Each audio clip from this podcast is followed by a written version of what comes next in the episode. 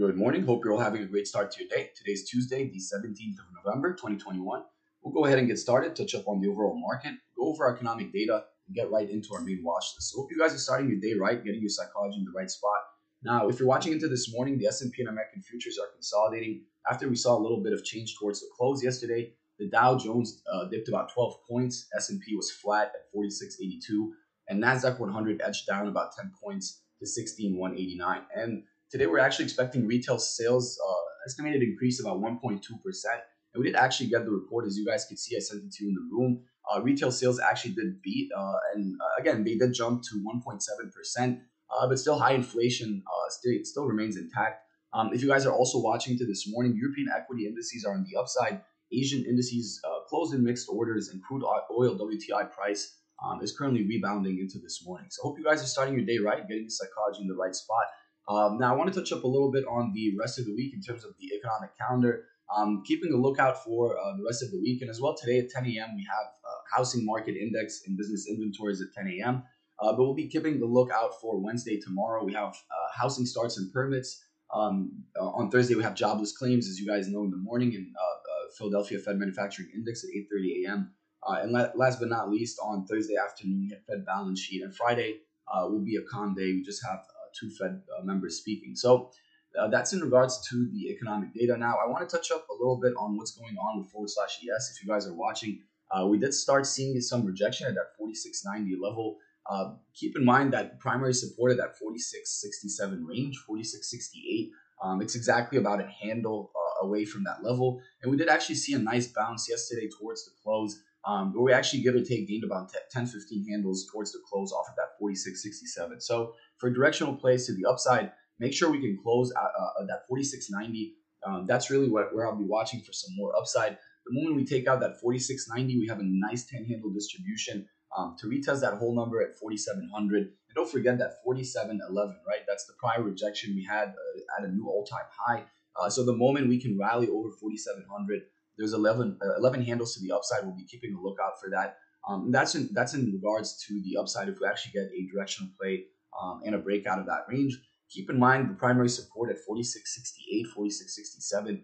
Uh, the moment we break down and start letting go of that primary support, uh, we open up uh, a nice 17 handle distribution, uh, give or take to the whole number at 4650. Okay, so uh, understand yesterday we did see a bounce, but we might come back and retest those prior lows um, to make sure that we can actually hold for, for, for actually continuation um, into newer highs. Now, let's touch up on the high probability setups into this morning.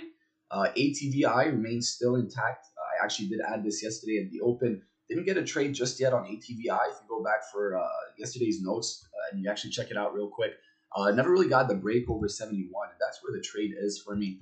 Uh, so continued watch again with a high probability setup. You can see about 15 cents right now pre-market. It actually started rejecting. Yesterday didn't manage to break and hold over 71 whatsoever.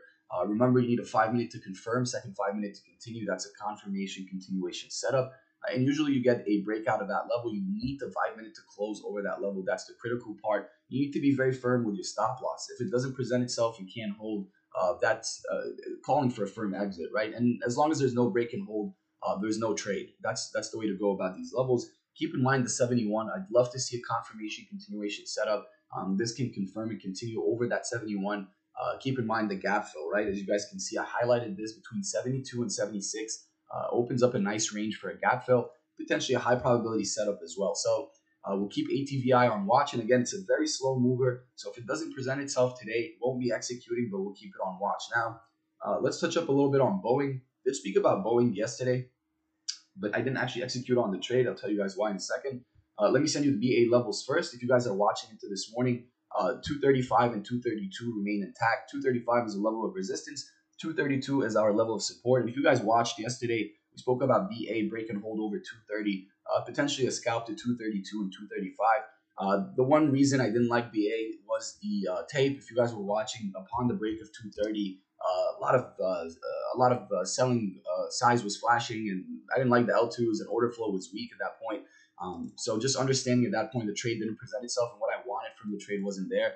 Um, if you guys go back in the trading floor, you'll realize we pointed out BA uh, won't be executing on that, not presenting itself. Uh, it did actually get a slight break. Uh, if you watch BA, actually uh, had the 232 uh, and a slight push to that 235, but really never broke it. Actually broke, broke it in the after hours or tried to break it. Um, so really, there wasn't uh, momentum. Price action was a little slow. That's why the trade didn't present itself. If you played the bounces off support, you made some really good money. Uh, but if you tried to play a breakout on this, it didn't really uh, present itself just for a breakout, more of a day trade. Now, keep in mind today, it's presenting itself for a high probability setup. Uh, the moment we can take out that 235, right? So uh, again, we'll be watching the setup. If this pushes to 235, can confirm and continue over it.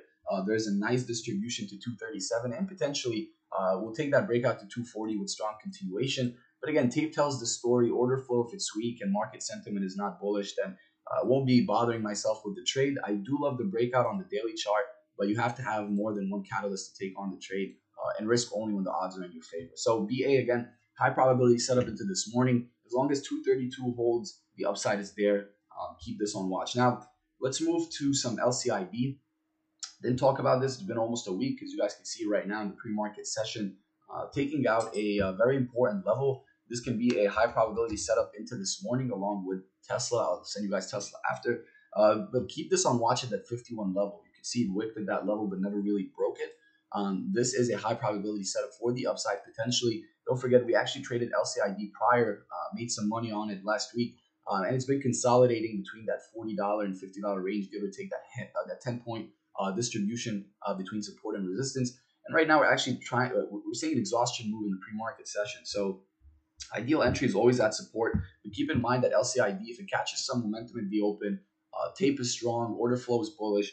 Uh, this can easily break out of 51, 52, and potentially you might see 55 at the open, which we've we've seen prior on LCID with some momentum uh, and a nice catalyst. All right, so keeping this on watch into this morning. Uh, and again, don't forget the announced Q3 financial results did have some good uh, results into this morning. Now let's touch up on Tesla. This will be the last watch.